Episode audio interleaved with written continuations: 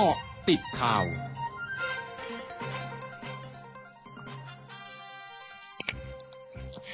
ต่อติดข่าว 10นาฬิกา31 นาที 23 กรกฎาคม 2564 นายอนุชาบุรพชัยศรีโฆษกประจำสำนักนายกรัฐมนตรีเผย นายกรัฐมนตรีได้เน้นย้ำในที่ประชุมศูนย์บริหารสถานการณ์เศรษฐกิจ จากผลกระทบจากการระบาดของโรคโควิด -19 หรือสบศให้ทุกหน่วยงานร่วมกันวางมาตรการและตัดสินใจดำเนินการร่วมกัน เพื่อให้ทุกกระทรวงสามารถดำเนินการตามมาตรการที่วางไว้ได้อย่างทั่วถึง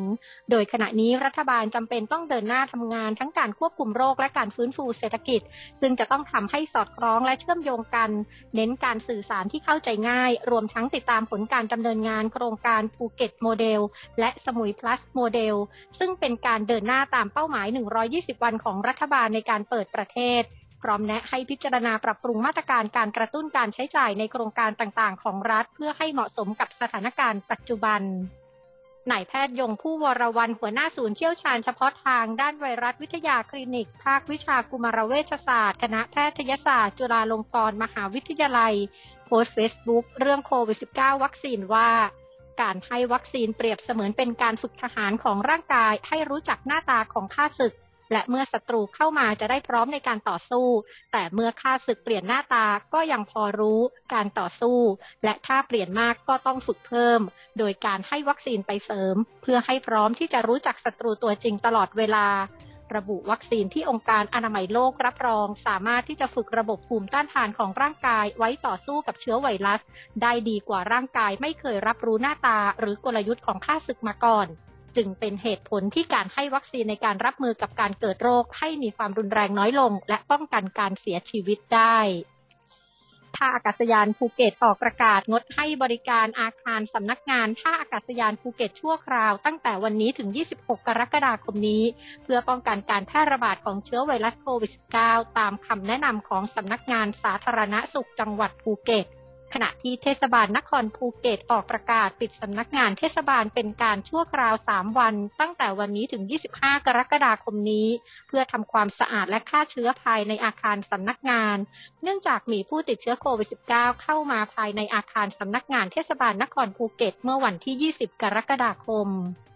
สำนักนายกรัฐมนตรีอิสราเอลประกาศเมื่อวันพฤหัสบดีว่ากฎระเบียบเกี่ยวกับ Green Pass จะถูกนำกลับมาบังคับใช้อีกครั้ง ตั้งแต่วันที่ 29 กรกฎาคมนี้เป็นต้นไป หลังจากจำนวนผู้ติดเชื้อไวรัสโควิด -19 รายใหม่ในอิสราเอลกลับมาเพิ่มขึ้น และการระบาดอย่างรวดเร็วของสายพันธุ์เดลต้า ทั้งนี้ Green Pass เป็นโครงการที่อนุญาตให้ผู้ที่รับการฉีดวัคซีนโควิด -19 แล้ว หรือผู้ติดเชื้อไวรัสโควิด -19 ที่รักษาหายแล้ว เข้าพื้นที่ต่างๆได้ โดยการกลับมาบังคับใช้ใหม่จะกำหนดสำหรับกิจกรรมทางวัฒนธรรมและกีฬา โรงยิม ร้านอาหาร ศูนย์รับประทานอาหาร ห้องประชุม สถานที่ท่องเที่ยวและศาสนสถาน กระทรวงสาธารณาสุขอินโดนีเซียรายงานวันนี้พบผู้ติดเชื้อไวรัสโควิด -19 รายใหม่ 49,509 ราย ทำให้จำนวนผู้ติดเชื้อสะสมอยู่ที่มากกว่า 3 ล้าน30,000ราย เสียชีวิตเพิ่ม 1,449 ราย ทำให้มียอดผู้เสียชีวิต 79,032 ราย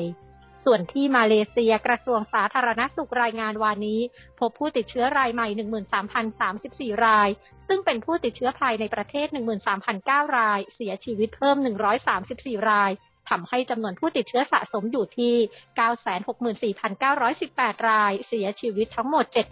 7,574 ราย ช่วงนี้ไปเกาะติดโตเกียวโอลิมปิกเกมส์ค่ะ เกาะติดโตเกียวโอลิมปิกเกมส์ นางจิลไบเดนสตรีหมายเลขหนึ่งของสหรัฐเดินทางถึงกรุงโตเกียวของญี่ปุ่นแล้ววันนี้ในฐานะผู้นำคณะบุคคลของรัฐบาลสหรัฐ ที่จะร่วมพิธีเปิดการแข่งขันโตเกียวโอลิมปิก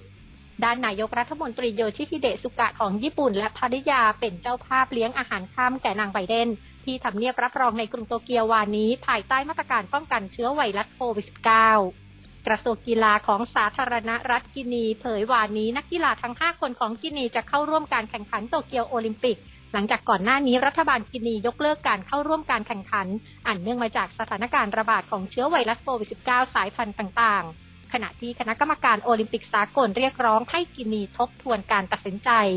ทั้งหมดคือเกาะติดข่าวในช่วงนี้ภัยดัญญางานสถินรายงานค่ะ